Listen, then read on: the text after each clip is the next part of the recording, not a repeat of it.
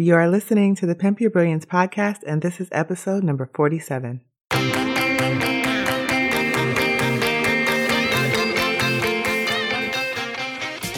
Welcome to the Pimp Your Brilliance podcast with Monique Malcolm, a show about creative people leveraging their brilliance to create their own opportunities.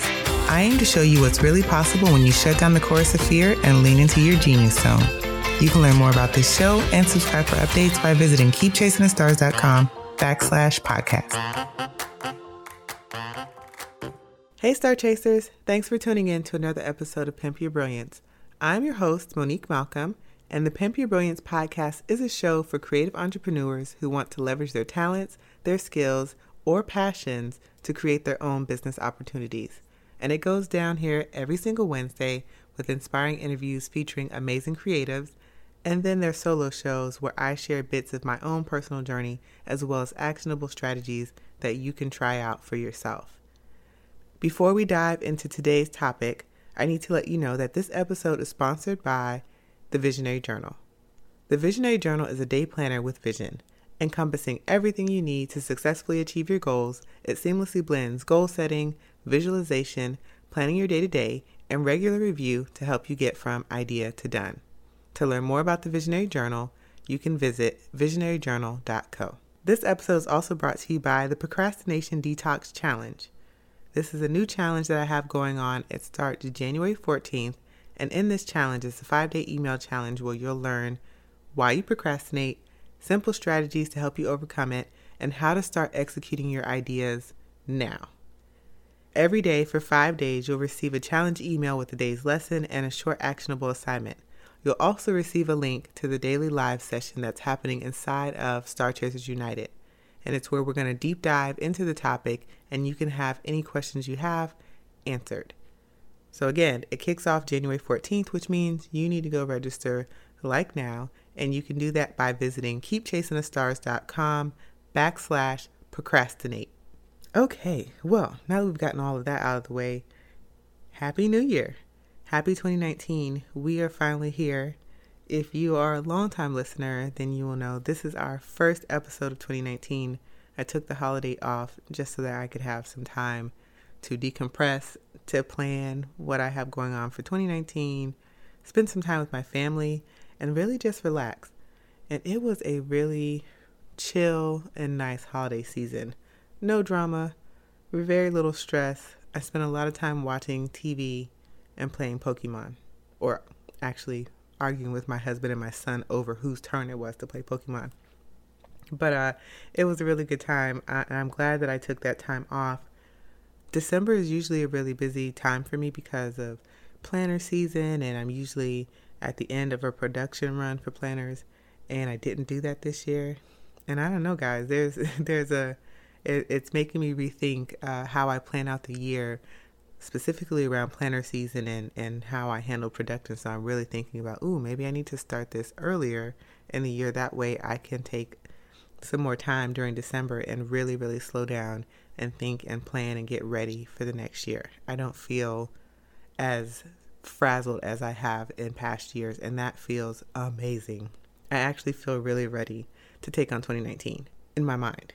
In practice, not always so much because there's a lot of work that needs to be done, but I feel confident about the work and so it's it's good. And I think that this topic that we're going to be talking about today is right on par with probably where everybody is mentally.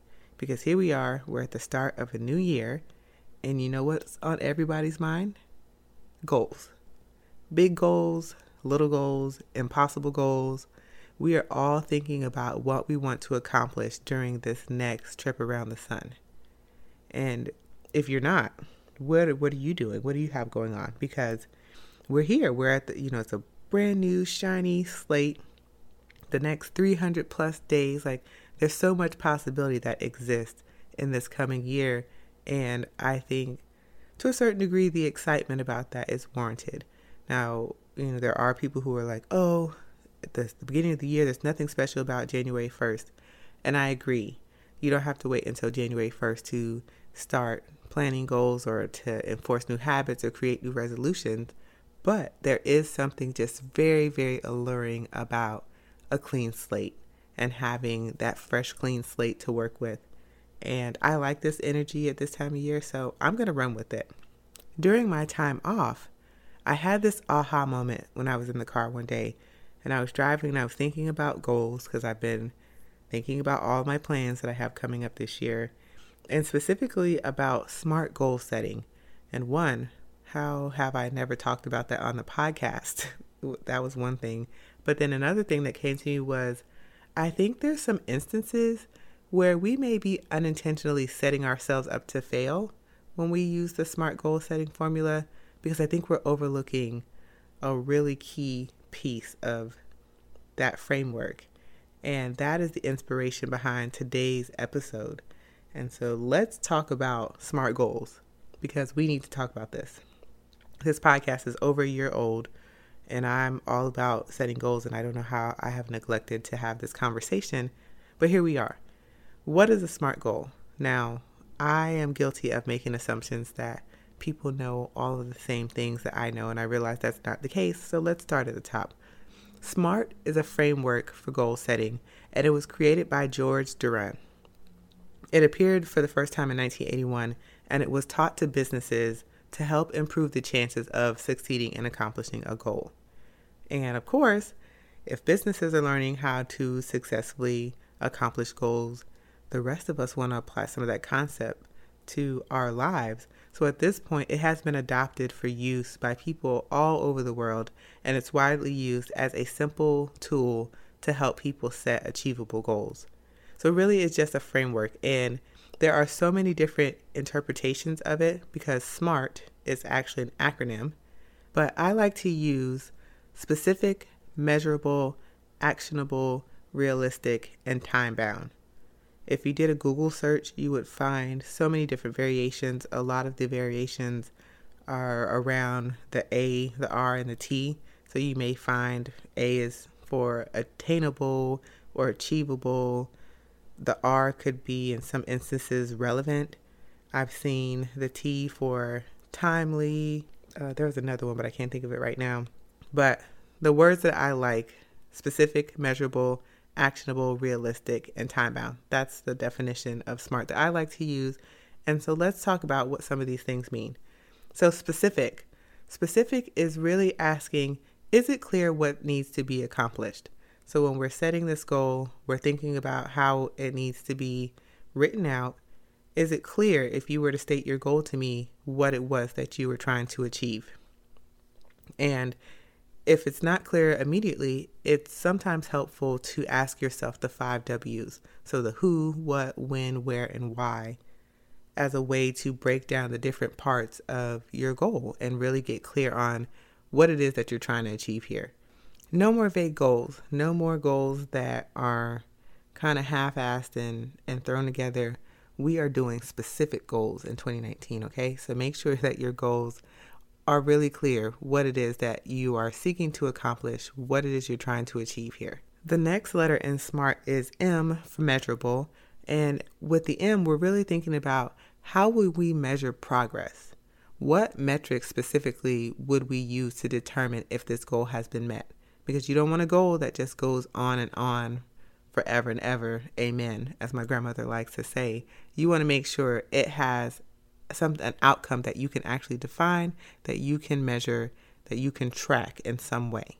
A. A is for actionable, and this is one of the letters that I said is usually is interchangeable. A lot of people have a different variation for it, but actionable I like to think of it as asking, is it clear what action needs to be taken to accomplish the goal? So if you're going to read 20 books in a year, the action that you're taking is the actual reading of the books, sitting down and opening those books and reading them. R, R for realistic. Is this goal achievable with the current resources and your current circumstances? And I think this is really important. And sometimes we set goals and we overlook whether or not the goal is realistic. And I think that this is completely how you set yourself up to fail because sometimes we have goals and they seem really good in our minds and even on paper they might be a smart goal technically but it's not realistic for where we are right now today and that i think is a, a really key point that i want to point out for you is sometimes we set goals and it might be realistic six months from now It may be realistic next year when we have more skills or we have more money, but it's not realistic for the place that we are right now. And that's really important to make sure that you're setting goals that you can actually achieve with your current resources and not resources that you're hoping to have several months down the line or for circumstances that you're hoping to change several months down the line. So pay attention to whether or not you're setting goals that are in fact realistic. And then the final letter is T, which stands for time bound. And we're just asking here does your goal have time constraints or a deadline? Because listen, if you don't have time constraints on your goal, if it doesn't have a defined deadline, it can take as much time as it's going to take. And your goal will continue to expand to fill all of the time that you allow it because you did not confine it with time. So make sure that your goal always has a deadline. And that is a really quick rundown of the SMART goal setting criteria, making sure that it's specific, measurable, actionable, realistic for your circumstances, and also time bound. And if your goal checks out against all five criteria, you've set a goal that you can actually achieve. So go ahead and pass go, collect your $200, and let's get it. And I think that the framework for SMART is really useful. It's a great place to start when you're trying to get serious about goal setting. And for people just starting out, I want to point out this aha moment I had with the SMART goal setting. I want you to pay closer attention to the A in SMART because action is where the magic happens. And I think this is like a key thing that we are overlooking and not putting enough thought into. And it can make all the difference in how we feel about the goals that we're trying to achieve. So I want to call this part of the show Making the A in SMART action based because I think that there's a key difference here. When we think about SMART, and as I said, I like to think of A as actionable or action based, Sometimes we set goals that aren't actually action based goals. They are, in fact, outcome based goals, and there's a difference. An action based goal, when you think about action based goals, you're thinking about habits or activities, focusing on the process, the actual actions that you're taking. For example, making sure you go to the gym three times a week for one month. That's an action based goal the entire goal centers around you going to the gym three times a week. And over the course of the month, that's roughly what, like 12, 12 gym sessions? So at the end of the month, you can tell did you do your allotted gym sessions? Did you go to the gym 12 times this month? Yes or no? It's kind of like a pass or fail, but you can tell right up front whether or not you did the required actions. And these are all things that you control, you have influence over. So, going to the gym, did you go or did you not go? On the other side of that, we have outcome based goals. And an outcome based goal is focused on the result. So, an example of an outcome based goal would be wanting to lose five pounds in 30 days or five pounds in a month. That's an outcome based goal because the entire goal centers around you losing that five pounds. The problem is that outcome based goals can really be demotivating because you don't have complete control over whether or not you actually achieve your goal. And since you don't have direct control over your ability to reach the goal, there's a higher likelihood of failure. And that is when you start to spiral and beat yourself up over the goals that you didn't hit, even though you did the required work.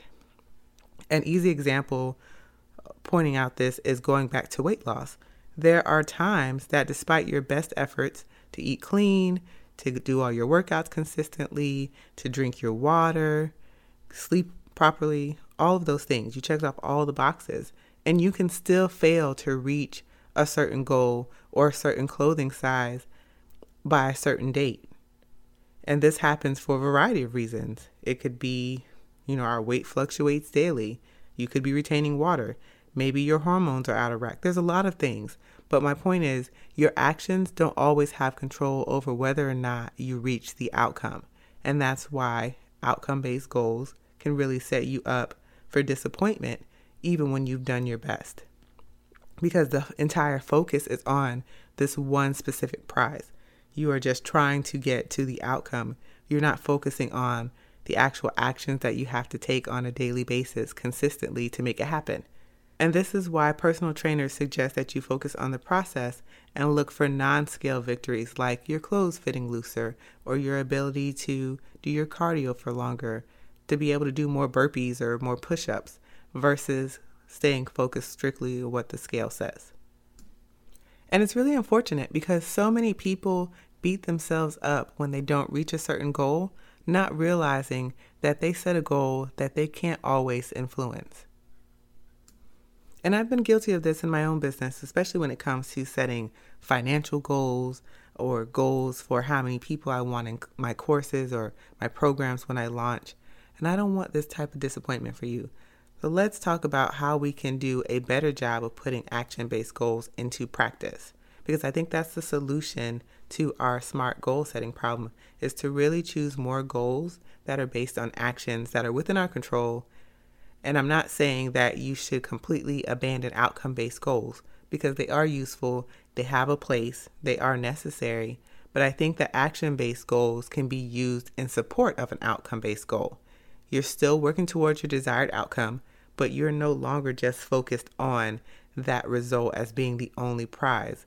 You are also giving yourself credit for every time you do the action and when you do it consistently. And I just mentioned like planning a product launch. So think about this instead of solely focusing on getting 25 new people into your course, you'd be putting more focus and more emphasis on the actions or activities that you need to complete every day to generate enough interested leads.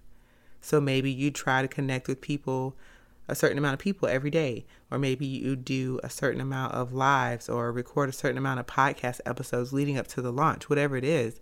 It doesn't just have to be, oh, I just want to focus on the 25 people.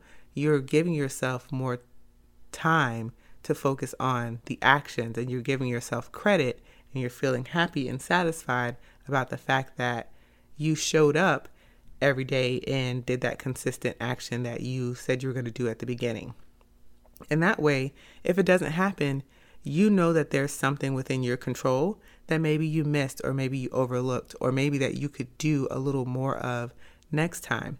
And when you go back and you are reviewing how this product launch went, you have data. You know which actions moved the needles you know which things didn't actually give you that many results. And when you go to repeat this process, you know where you want to put more of your time and energy so that you get the type of outcome that it was that you wanted in the beginning.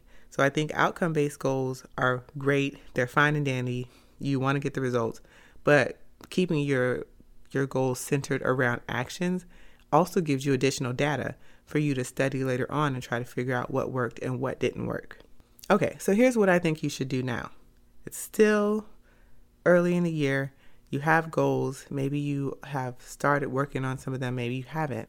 I encourage you to look over your goals, go back and look them over, and decide if some of them would make more sense if they were action based versus outcome based.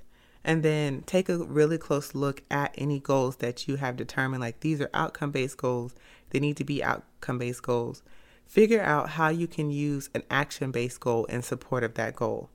So, again, just thinking about like what kind of actions can I take that's going to prop up this goal and help me reach that desired outcome instead of just saying, like, I want to make $10,000 by XYZ date. Let's actually think about, you know, how can I take action that's going to best support that? How can I show up every single day between now and my date and do work and serve my community so that I can reach that $10,000 goal? And most importantly, make sure your goals are written down and that they're visible to you. Research suggests that 3%, only 3% of people write out their goals. And the statistics of people who achieve their goals versus those who don't is even more dismal. Like over 90% of people don't achieve their goals. They give up on their resolutions in like the first month. So give yourself all of the advantages that you can because I always say I believe in possibility and I, I definitely think that if you have a goal, it is totally doable for you if you have made it smart and if you have created an action plan for it. which is what we're going to talk about next week. So I just want to remind you guys really quickly before I sign off the procrastination detox challenge that is happening January 14th. There's still plenty of time to register, so make sure you go to keepchasingthestars.com backslash procrastinate. That will get you on the list so that you get the daily challenge emails. You can also jump into Star Chasers United. Go to starchasersunited.com and that will give you access to the daily live streams about the challenge. And I think that this is perfect time to talk about procrastination and how we can take action and get our important work done while we're still at the top of the year and we're all fresh-eyed and bushy-tailed. So go ahead and do that. KeepChasingTheStars.com backslash procrastinate. And I will be back on the airways next week for another episode. But until then, go out there and pimp your brilliance.